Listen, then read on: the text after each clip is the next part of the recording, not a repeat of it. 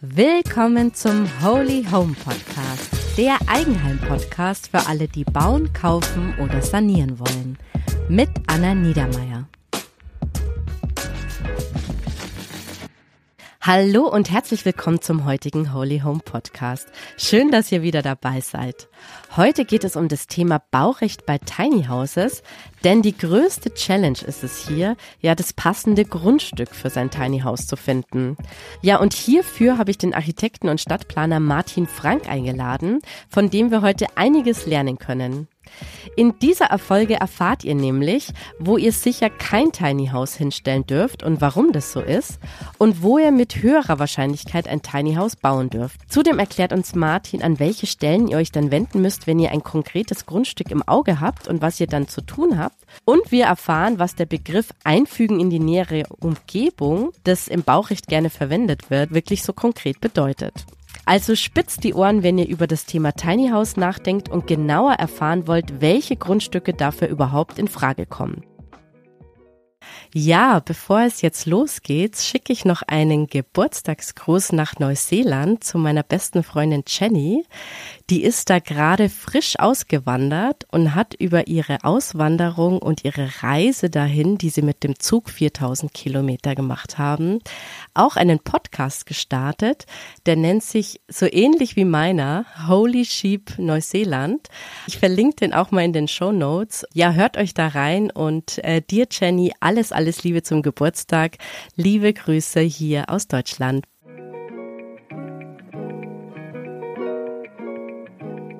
Ich begrüße heute Martin. Hallo Martin.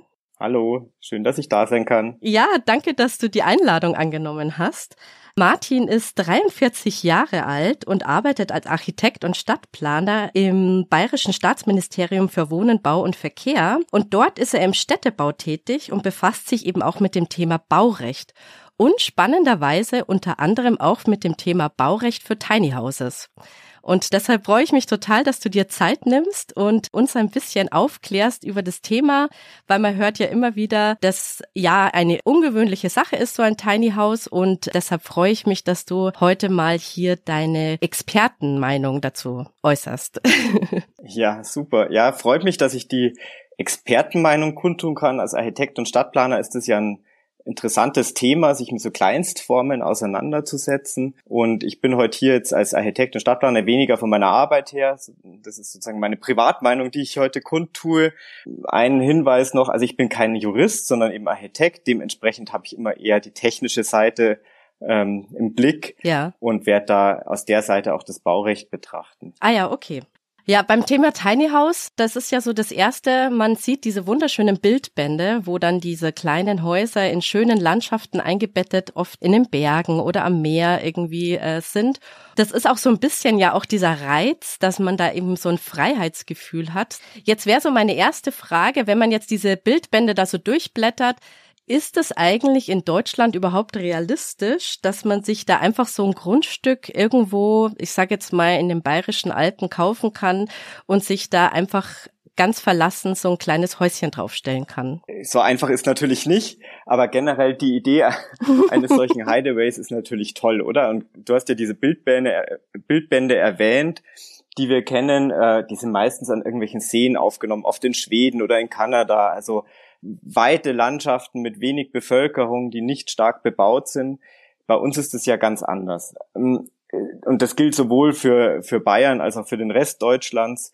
Wir haben relativ dichte Bebauung, wir haben relativ viel Leute auf wenig Fläche und dementsprechend kann ich einfach nicht überall bauen. Mhm. Und es ist gänzlich unrealistisch, sich jetzt irgendwo in den Alpen äh, irgendwo auf 2000 Meter ein Grundstück zu nehmen und dann ein Haus hinzubauen. Was sind denn so Gründe, warum das jetzt nicht möglich ist, aber in Neuseeland oder Kanada ist es dann trotzdem möglich? Weil ich bin ja trotzdem in der Natur jetzt irgendwo.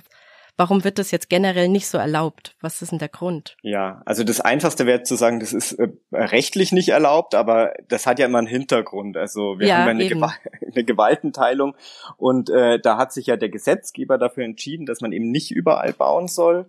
Ähm, und ein wesentlicher Grund ist, dass man diese Landschaften, die Naturräume, dass die unzerschnitten bleiben sollen, dass die für Nahrungsmittelproduktion äh, dienen sollen, aber vor allem auch, äh, dass ich Natur schütze und ähm, letztendlich kompakte Siedlungen habe, äh, wo die Leute auf kurzen Wegen äh, zu den Infrastruktureinrichtungen kommen, zur Schule, zur Arbeit.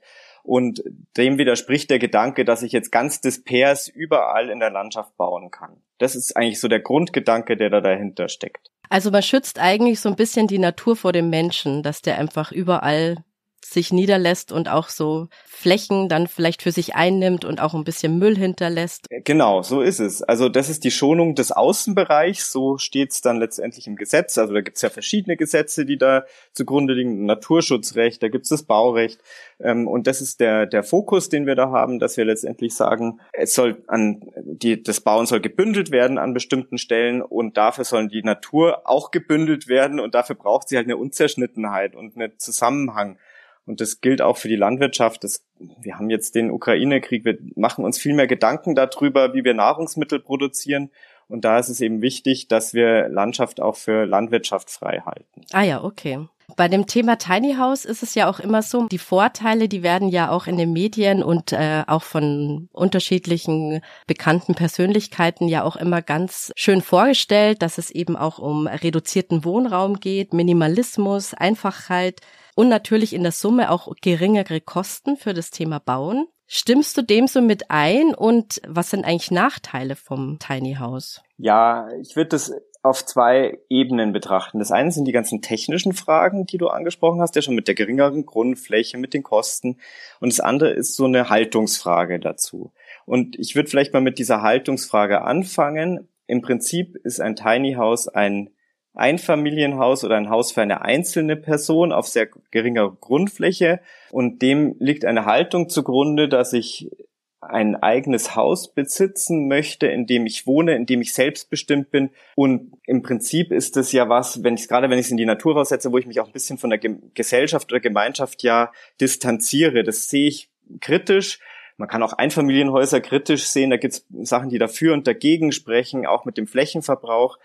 Ähm, also von daher würde ich immer auch bei dem Thema Tiny House so eine gesellschaftliche Diskussion aufmachen, in welchem Kontext man das sieht. Also steht das Tiny House in einem Ort drin, ist es eine Nachverdichtung? Oder steht es auf der freien Wiese irgendwo in der Natur, dann habe ich damit auch gesellschaftlich so ein bisschen Thema.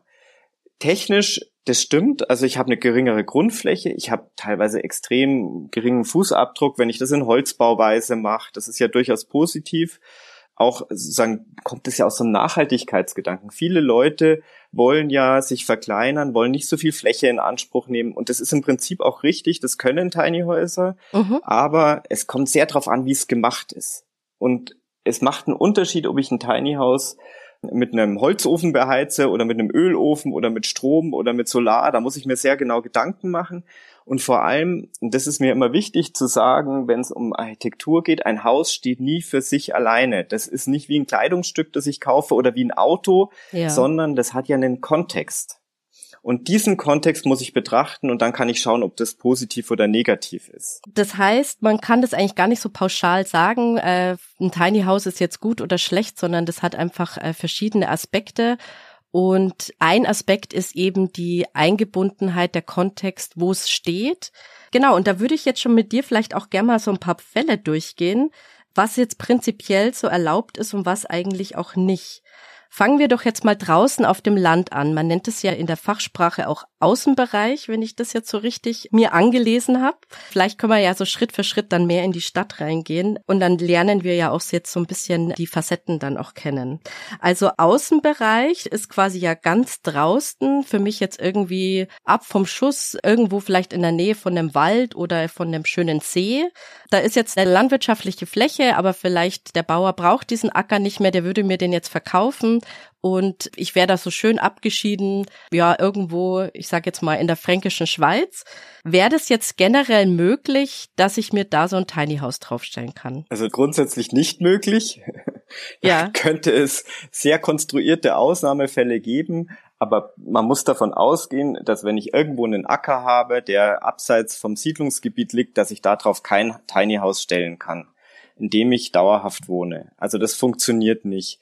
Und es funktioniert auch nicht mit dem Campingwagen, weil in dem Moment, wo ich den Campingwagen beispielsweise dahin stelle und der dauerhaft dort steht, betrachtet man den wie ein normales Gebäude. Und was dagegen spricht, ist das sogenannte Bauplanungsrecht. Also das ist ein mhm. Bundesgesetz, das gilt für Deutschland bundes, bundesweit.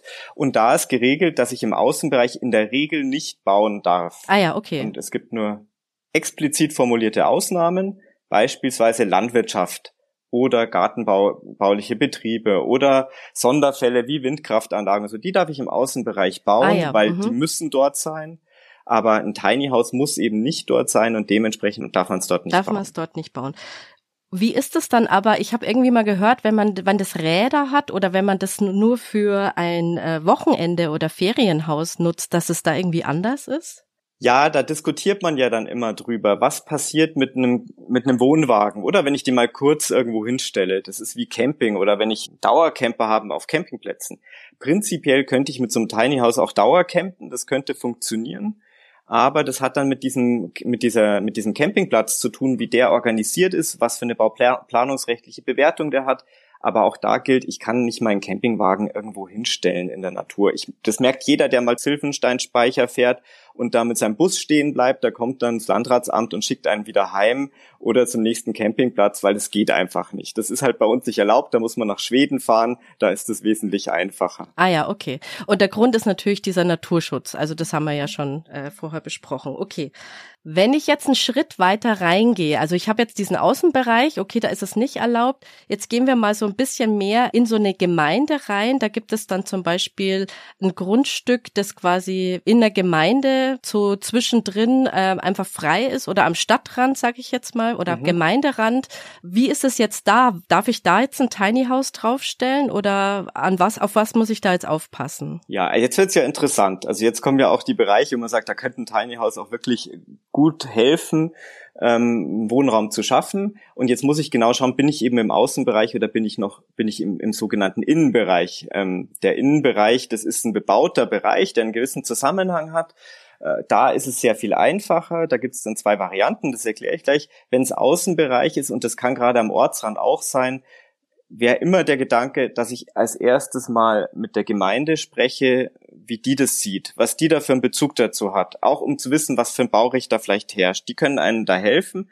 Das ist die eine Instanz ist die Gemeinde und die andere Instanz ist die untere Bauaufsichtsbehörde, nämlich die Behörde, die die Baugenehmigung am Schluss ausspricht und die diese fachliche Prüfung macht. Also mit denen würde ich mich auseinandersetzen und da mal nachfragen, wie seht ihr das denn?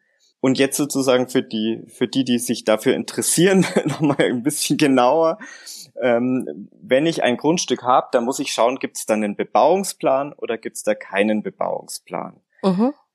Also im Bauplanungsrecht wird geregelt, wo und was gebaut werden darf. Und wenn ich einen Bebauungsplan habe, dann steht da explizit drin, ich darf auf einem Baufenster ein Haus bauen, das dem Wohnen dient beispielsweise. Mhm. Und dann ist es relativ einfach. Wenn ich dann die Vorgaben des Bebauungsplans einhalte, und die haben eher, limitierender Faktor ist eher nach oben, dass ich sage, ich darf nicht zu hoch bauen oder ich darf nicht zu groß bauen. Da hat man dann meistens ganz gute Karten. Wenn dann so ein Tiny House diesen Bebauungsplan spricht, funktioniert das. Also das wäre die eine Möglichkeit. Und der zweite Fall ist, das nennt sich der Paragraph 34, der unbeplante Innenbereich. Und unbeplant heißt in dem Fall, es gibt keinen Bebauungsplan. Und jetzt wird's schwierig, da richtet sich dann nach der Umgebungsbebauung, da muss ich mir schauen, was ist außenrum. Ja. Gibt's da so Baulinien, ähm, also wenn ich da mehrere Gebäude in einer Reihe habe und dann habe ich da eine Baulücke, ja. dann muss ich schauen, passt es hinter diese Baulinie rein. Das ist natürlich schwieriger zu beurteilen. Da tut sich vielleicht der Laie schwer, da muss man vielleicht mal mit einem Baurechtler oder mit einem Architekten oder mit der Gemeinde eben mal sprechen und mhm. sagen, wie seht ihr denn das? Gibt's da eine Möglichkeit? Also das ist ja vielleicht dann schon ab und zu mal so eine Streuobstwiese, die irgendwo da so in so einem kleinen Dorf eher so am Rand ist, wo man dann vielleicht nicht weiß, ist das jetzt Bauland oder ist das nicht Bauland. Und wie, wie mache ich das dann? Das schreibe ich der Gemeinde. Ja. Ich hätte Interesse oder macht man da, ich habe das Wort Bauvoranfrage auch schon mal gehört. Genau. Wie, wie mache ich es konkret? Ja, genau. Und jetzt bewegen wir jetzt, also jetzt wird es wirklich kompliziert rechtlich. Also Bauplanungsrecht habe ich ja schon erklärt. Wo und was darf ich bauen? Also da ist die Grundlage gelegt, was ich machen darf. Ja. Und jetzt hast du den, die Bauvoranfrage benannt. Das ist dann Bauordnungsrecht. Aha. Das ist dann, wie darf ich bauen und wie funktionieren die ganzen Genehmigungen. Das Komplizierte daran ist, es ist in allen Bundesländern unterschiedlich. Ah, okay. Mhm. Ähnlich, aber unterschiedlich. Und da gibt es zum Beispiel eine Sache im, äh, in Bayern, dass ich für Gebäude bis 75 Kubikmeter keine Baugenehmigung brauche. Okay. 75 Kubikmeter, fällt da so ein Tiny House drunter? Ja, könnte drunter fallen, oder? Wenn ich mir so das, wenn ich mir so rechne, was für Abmessungen das sind, also da könnte ein Tiny House drunter fallen. Was aber nicht heißt, dass ich es bauen darf. Ich brauche nur keine Baugenehmigung. Aha. Und das ist das Komplizierte. Ich lese in der Bauordnung nach, aha, ich muss nicht zur Behörde gehen und mir eine Baugenehmigung holen, aber ich muss das Recht trotzdem einhalten. Und dementsprechend darf ich das nicht im Außenbereich bauen oder darf das auch nicht wo bauen, wo kein Baurecht für so ein Tiny House besteht. Und das ist natürlich wirklich schwer verständlich für einen Privaten. Ja. Und wie kriege ich das jetzt raus? Also da gehe ich zur Gemeinde und schreibe Genau. dem oder ruf da mal an und sag, hallo, ich hätte Interesse an dem Grundstück Flurnummer XY, ob ich da was bauen dürfte Ja. generell. Und dann dauert's. Ja, also Gemeinde sozusagen, die, die das ist die eine Instanz oder die also die Baugenehmigungsbehörde, die könnte man auch entsprechend befragen. Also das wäre der der erste Weg vielleicht, um einfach eine Information zu bekommen. Mhm. Das machen nicht alle Beaufsichtsbehörden und nicht alle Gemeinden, dass sie einen da umfassend beraten. Aber oft passiert es. Und das wäre eigentlich schon der, ein guter Weg, mal so eine Erstabklärung zu machen. Man kann sich auch mal mit den Nachbarn dort unterhalten, ob die da Bescheid wissen, ob sich jemand auskennt.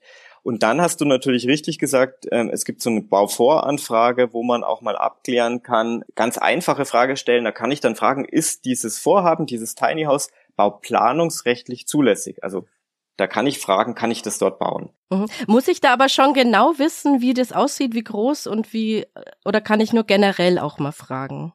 Da kannst du, also Bauvoranfrage ist ein formeller, ein formeller Antrag, den ich stelle. Da sollte ich dann halt wissen, zum Beispiel, was für ein Volumen ist es, das ich da hinsetzen will Ah und ja, an okay. welcher Stelle im Grundstück.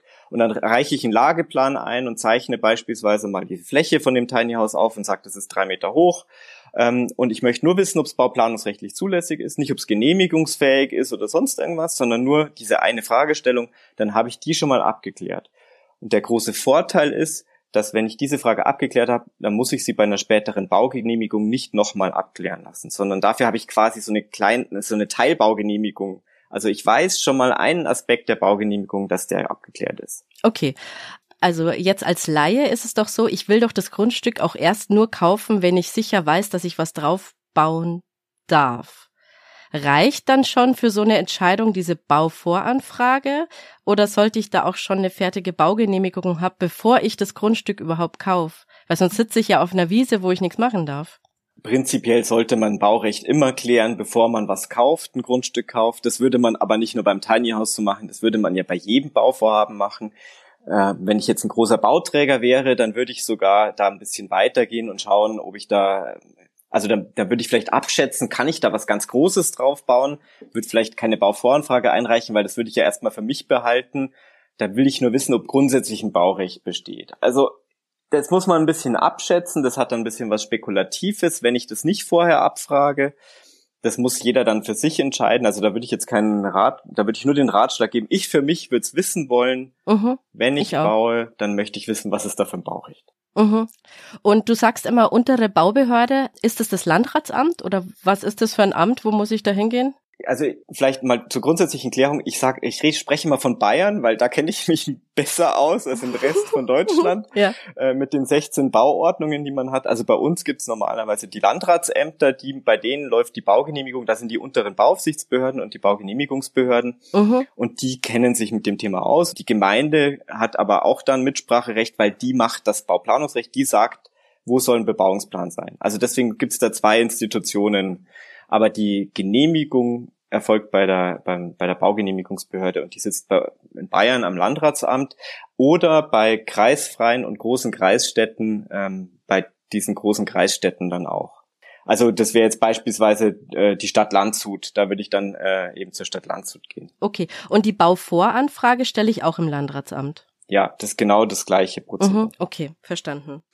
Ich habe noch gelesen, dass es auch noch eine Anforderung gibt an so Grundstücke. Zwar zum einen eben, dass ich eine Baugenehmigung bekomme, aber dass da auch gewisse Anschlüsse vorhanden sein müssen. Mhm. Was sind denn das für Anschlüsse, die ich da brauche und da sein sollten? Ja, also im Bauplanungsrecht redet man immer davon, dass die Erschließung gesichert sein muss. Also ich muss da hinkommen, mhm. ich muss da ähm, Abwasser, Wasseranschlüsse äh, vorweisen können. Ähm, letztendlich dann, wenn es gebaut ist, äh, die kann ich natürlich auch errichten zum Teil. Ich muss auch mal abklären, ob das mit dem Brandschutz funktioniert, ob dann eine Feuerwehr hinfahren kann. Äh, das sind lauter so Punkte. Und das ist insofern ja auch wichtig. Wir haben ja vorher über die Vor- und Nachteile von Tiny Houses gesprochen. Und jetzt muss man sich mal vorstellen, ich habe ein Tiny House, das irgendwo auf der freien Wiese steht, dann kann ich das vielleicht mit Kompostklo und alles irgendwie auch regeln, könnte schon sein. Aber prinzipiell, wenn ich es an, an die Netze, an Stromversorgung und so anschließe, je kürzer die Leitungen sind, umso besser ist es, weil es weniger Folgekosten für die Gemeinschaft, aber auch für den Einzelnen produziert dann. -huh. Und also, wie gesagt, mir fallen jetzt ein, zum Beispiel Kanalisation. Ich muss ja irgendwo das Abwasser regeln. Also auch ein Tiny House hat eine Toilette. Und ähm, ob das immer eine Komposttoilette sein kann, das muss man klären. Und da geht's jetzt klassischerweise um Abwasser, Wasser, Strom und Zufahrt. Zufahrt, dass man genau. da nicht ähm, durch irgendwelche anderen Grundstücke durch müssen, die vielleicht das ja, gar nicht so genau. cool finden. Okay. Genau. Also auch, und dann gibt's natürlich auch bauordnungsrechtliche Anforderungen. Also ich muss natürlich auch schon, dass das Haus eine Statik hat und nicht zusammenbricht. Ähm, und das wären Sachen, die werden nicht in der Baugenehmigung abgefragt werden bei so einem kleinen Gebäude. Also das prüft keiner, aber ich bin dafür selber verantwortlich. Und das hatte ich ja vorher schon erklärt, so ganz grob mal mit dem Bauordnungsrecht, dass es da Gebäude gibt, für die ich keine Baugenehmigung brauche. Ich darf sie trotzdem nicht errichten. Mhm. Und das ist ein genereller Hinweis, einfach, es kann Rechts, Themen geben oder Vorschriften geben, die keiner mich fragt, aber die ich trotzdem einhalte. Das kennen wir im Alltag auch. Wir alle wissen, wir dürfen nicht einen Kanister Benzin auf eine Wiese schütten, oder? Das wäre da irgendwie ein Problem mit der Umwelt. Und so ist es da letztendlich auch. Da gibt es einfach Statik, äh, muss ich einhalten. Ich muss mir auch mal über den Brandschutz Gedanken machen. Solche Sachen überlege ich mir bei der Planung, dass das Gebäude nicht zusammenfällt beim ersten Sturm. Mhm. Das ist wichtig. Aber da sage ich mal, der Laie würde da ja entweder so ein Modulhaus von einem Anbieter besorgen und die wenigsten würden das ja wirklich dann in Eigenregie bauen. Oder man lässt sich das dann vielleicht bauen über einen äh, Architekten oder so. Oder einen Zimmerer, der eine entsprechende Ausbildung ja. hat und ähm, der hilft einem ja unter Umständen auch mit einer, mit einer Baugenehmigung. Also gerade bei Tiny Houses gibt es ja ex viele Experten und Expertinnen, die sich ja auf dieses Thema ähm, fokussiert haben und die auch sich gut mit dem Baurecht auskennen. Also die auch gut wissen, wie das dann geht. Also diese großen Hersteller oder auch kleine Hersteller, die wissen ja genau, wie kann ich das machen, wo kann ich bauen. Ja. Und die helfen einem dann sowohl von bei der Baugenehmigung als auch bis hin zu diesen Themen Statik und wie hält das Ding, wie kann ich es beheizen. Mhm. Ja. ja. Ich habe immer wieder das Stichwort Einfügen in die nähere Umgebung gelesen, wenn es um mhm. das Thema Baurecht bei Tiny Houses geht. Und man hört ja auch immer wieder, dass es eine große Challenge ist, so das passende Grundstück dann zu finden, wo eben auch so ein Tiny House genehmigt wird, weil es sich eben auch einfügt in die nähere Umgebung. Kannst du das mal erklären? Was heißt das, dieses, dieser Begriff Einfügen in die nähere Umgebung? Mhm. Genau, also ich habe vorher schon mal von dem Innenbereich gesprochen, wo es keinen Bebauungsplan gibt. Da geht es um das Einfügen. Das ist dieser, dieser Fall.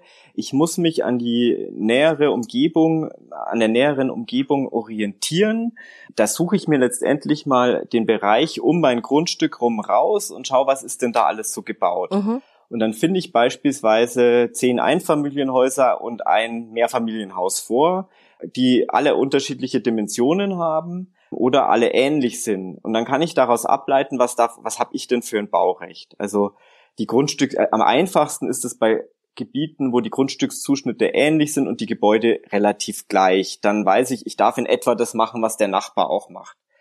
Und jetzt kann man bei Tiny Houses davon ausgehen, dass die in der Regel viel weniger Baumasse, viel niedriger sind und viel kleiner sind. Das heißt, es wird wesentlich leichter sein, dass sich so ein Gebäude in so einer regelmäßigen Siedlung einfügt, weil das eh weniger Baurecht in Anspruch nimmt. Also kleiner ist besser wie größer.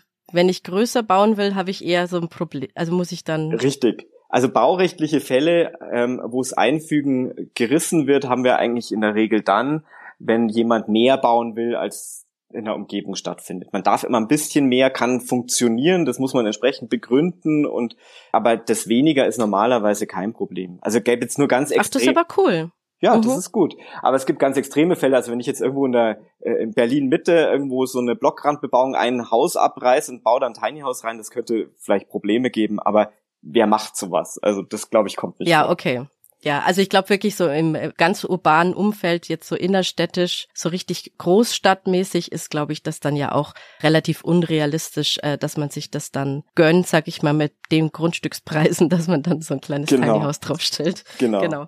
Ah ja, okay. Dann habe ich das verstanden mit dieser, mit diesem Einfügen, weil ich habe auch gelesen, dass man, wenn da viele so Schuppen und Garagen auch äh, mit anderen Einfamilienhäusern so gemischt sind, dass das sich dann ja auch an diese Größendimension irgendwie einfügt und dass man sich dann quasi das äh, nehmen kann und sagen kann, das gibt's jetzt ganz viele Garagen und Schuppen und deshalb passt mein Tiny House da irgendwie ganz gut dazu. Äh, ja, man kann es wie gesagt nie pauschalisieren, man muss immer sich den Einzelfall anschauen und interessant wird's doch bei den Flächen, wo Tiny Häuser wirklich toll sind, beispielsweise wenn ich nachverdichte und sage, ich habe jetzt irgendwo eine Flachdachgarage und da stelle ich jetzt noch ein Tiny House drauf.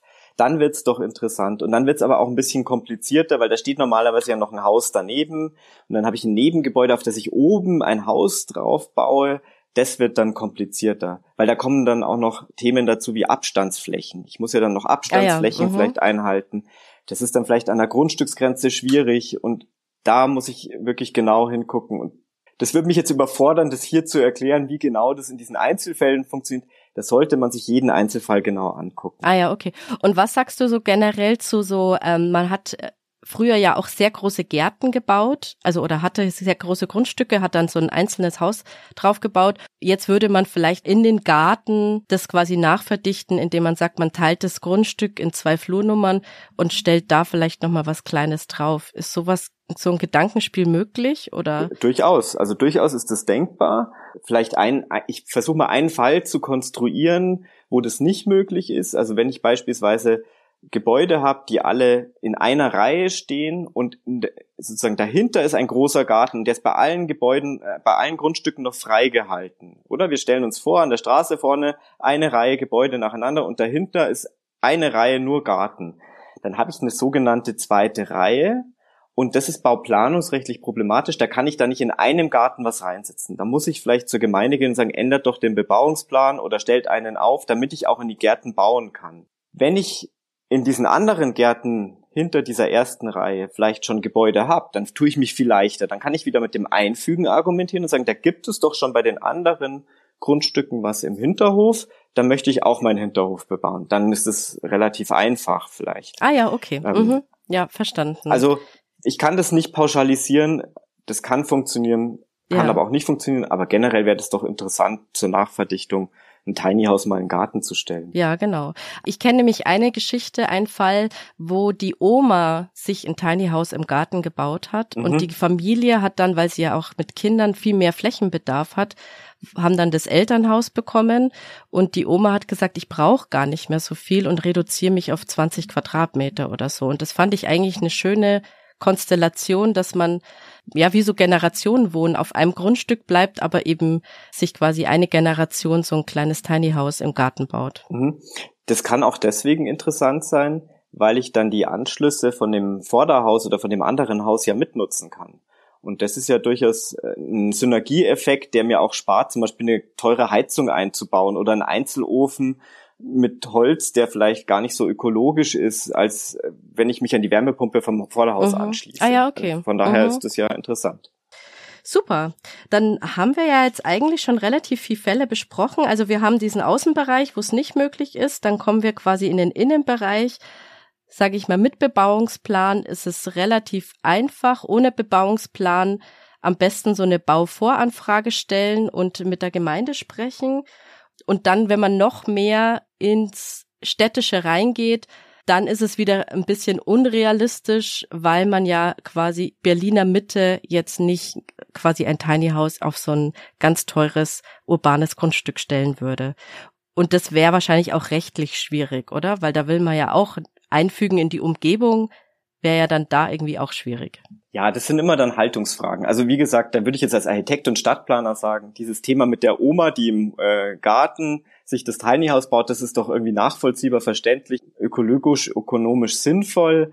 In dem Moment, wo man auf ein großes Grundstück nur ein Tiny House stellt, wo man vielleicht auch mehr bauen kann, mehr Familienhaus, vielleicht auch mit vielen kleinen Wohnungen, wo viele Leute wohnen können, da fällt es mir dann immer schwer zu sagen, das finde ich positiv. Das kann aber für einen Lifestyle super sein. Also wenn ich ein riesen Grundstück habe und habe da ein Tiny House drin, weil das baurechtlich zulässig ist, ist doch toll, kann für mich selber interessant sein. Aber würde ich jetzt verallgemeinert als Stadtplaner nicht unbedingt gut mhm, heißen. Verstehe ich. Das heißt eigentlich jetzt so zusammengefasst, also bis auf diesen Einzelfall jetzt, dass ich wirklich so in diesen Stadtzentren bin, aber ansonsten, wenn ich da an Gemeinden denke, wo eben eine gewisse Wohnbesiedlung schon stattfindet, da ist ein Tiny House eigentlich weniger ein Problem. Problematisch wird es eben vor allem im Außenbereich und in den ganz urbanen Gebieten. Richtig, genau. Und da, was man auch nicht unterschätzen darf, ist natürlich die soziale Kritik vor Ort. Also die Haltung, was hat eine Gemeinde und was Gemeinde, die Gemeinderatsmitglieder, was haben die für eine Haltung zu Tiny Houses? Okay. Wenn die dann darüber diskutieren, wenn jemand herkommt und sich so ein Haus baut, jetzt stellen wir uns irgendwie vor, bayerisches Land irgendwo, wo so ein großes Einfamilienhausgebiet ist und einer sagt, ich möchte zu einem Tiny House wohnen, das wird vielleicht erstmal schräg beäugt. Aber das Baurecht ist neutral, das ist für jeden gleich erstmal. Ja. Und ähm, nur mit so einer Diskussion, das ist dann sind dann immer diese Lifestyle-Diskussionen äh, um dieses Thema Wohnformen. Was ist die richtige Wohnform? Was ist adäquat? Das ist total spannend auf jeden Fall. Das kommt natürlich auch dazu, aber es hat nichts mit dem Baurecht zu tun. Das habe ich verstanden. Ja, okay, und da muss man halt, das muss man ja aushalten, wenn man Tiny House will und äh, die Nachbarn einen da so ein bisschen schräg anschauen. Man macht das ja aus einer bewussten Entscheidung heraus und insofern, ja, würde ich sagen, muss man das aushalten, wenn die einen dann so ein bisschen schräg anschauen oder ansprechen. Okay, cool. Nochmal zusammengefasst. Ich will ein Tiny House, ich mache mich auf eine Grundstückssuche. Ich weiß ungefähr, ich sage jetzt mal, ich nehme eine Region, ob das jetzt Harz ist oder irgendwo, äh, vielleicht auch in der Alpenregion, weil es da besonders schön ist dann mache ich mich auf die Suche vor allem in kleinen Gemeinden und kleineren Städten und in so Einfamilienhausgebieten, ob es da Grundstücke gibt, oder? Leere. Ja, und das ist jetzt, das ist jetzt immer interessant, wo suche ich. Also du hast prinzipiell baurechtlich recht. Da, wo schon was ist, ist es immer am einfachsten zu bauen. Aber das Schöne am Tiny House ist das Experiment. Also vielleicht eine Restfläche zu suchen, vielleicht ein eine Garage zu suchen, auf die ich das raufbauen kann. Ähm, vielleicht auch diese Situation äh, Hinterhof, wo die du geschildert hattest, oder hinter auf dem Land ist das vielleicht eher das, das Rückliegergrundstück. Das wären ja interessante Orte, um sowas zu machen. Ähm, und da, da würde ich natürlich immer eher im bebauten Bereich gehen. Beim Außenbereich würde ich mal sagen, ist das sehr, sehr schwierig. Ah ja, okay. Und hast du irgendwie so einen Tipp, wo man so Grundstücke äh, dann findet, so Restgrundstücke oder wie du es genannt hast? Naja, das Einfachste ist, glaube ich, erstmal in der Familie zu gucken, ob jemand was hat.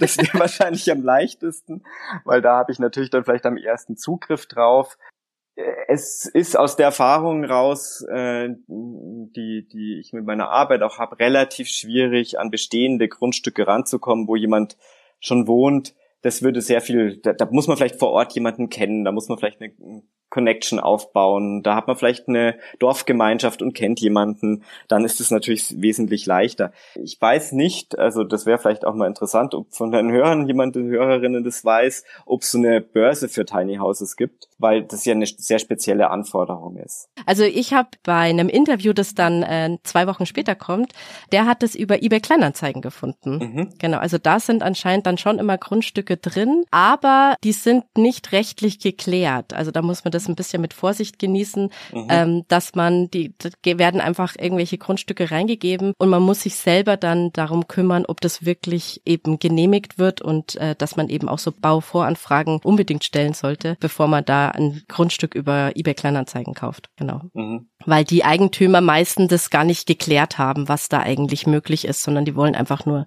das Grundstück loswerden. Ja, da gibt's viele Wege, die da zum Ziel führen und jeder Weg ist da wahrscheinlich sehr unterschiedlich, deswegen kann man es schwer pauschalisieren. Also es gibt dann manchmal auch Baurecht auf Grundstücken, wo man vielleicht gar nicht dran gedacht hätte, dass die Gemeinde das irgendwie über einen Bebauungsplan herstellt. Gibt's auch. Es gibt auch tatsächlich so Tiny House Siedlungen, ähm, wo wirklich Grund, ein Grundstück mal für so eine größere Tiny House Siedlung beplant wird. Auch das, das kommt vor, das kann auch interessant sein. Dann wohnt man vielleicht auch ein bisschen gemeinschaftlicher zusammen. Mhm, ja. Gibt es ja auch so eine Szene für, die, für dieses Thema. Ähm, also vielleicht der Tipp, weil du nach dem Tipp gefragt mhm. hast. Jedes Bundesland und jede Genehmigungsbehörde ist bisschen anders. Das mhm. ist äh, leider so. Man muss da sprechen und man muss sich da wirklich auch mit den Genehmigungsbehörden auseinandersetzen und mit den Gemeinden und schauen, was geht denn wirklich. Mhm. Okay dann macht das Tiny House das Experiment vielleicht Spaß. Also braucht man ein bisschen langen Atem. Das ist halt nicht der Standard, wie ich kaufe mir im äh, Bebauungsplangebiet ein Grundstück, wo das Baurecht klar geregelt ist. Ja, okay. Und da ist einfach der Weg dann auch das Ziel, dass man so Schritt für Schritt so seinen Weg findet, äh, wo es möglich ist und wo man leben möchte. Dann vielen, vielen Dank für die coolen Tipps und äh, ich habe es jetzt, glaube ich, wirklich gut verstanden, weil in der Tat überlegen wir ja auch oder träumen wir von so einer Art Tiny House als Ferienhaus hier, auch eben so in der ländlichen Region. Und jetzt habe ich auf alle Fälle schon mal gut umrissen, wo ich gucken darf und wo ich nicht gucken darf. Oder wo ich es mir gleich auf den Kopf schlagen darf, ähm, wenn ich da eine schöne, ein schönes Grundstück sehe. Deshalb äh, schon mal vielen, vielen Dank für die ganzen Tipps. Und ich wünsche dir auf alle Fälle jetzt noch einen schönen Tag und bis bald. Ja, danke. Dir auch. Bis dann. Danke. Tschüss. Ciao. Sodala. Das war jetzt das Interview mit Martin zum Thema Baurecht bei Tiny Houses. Also ich fand das Gespräch total aufschlussreich, weil ich jetzt so richtig verstanden habe, wo überhaupt so ein Tiny House in Frage kommt und bin natürlich ein bisschen traurig, dass das Vorurteil aufgeräumt wurde, dass man ein Tiny House einfach irgendwo so in die wilde Natur stellen darf. Wir träumen ja auch von so einem Tiny House und jetzt habe ich so ein bisschen besser verstanden, wo wir jetzt nach Grundstücken suchen können. Wenn ihr jetzt Freunde und Bekannte habt, die auch von einem Tiny House träumen und die diese Folge auch interessieren könnte, dann teilt die Folge doch gerne mit ihnen. Ja, und wer keine frische Folge verpassen will, der kann natürlich gerne meinen Kanal abonnieren. Also bis zum nächsten Mal. Ich freue mich auf euch. Ciao.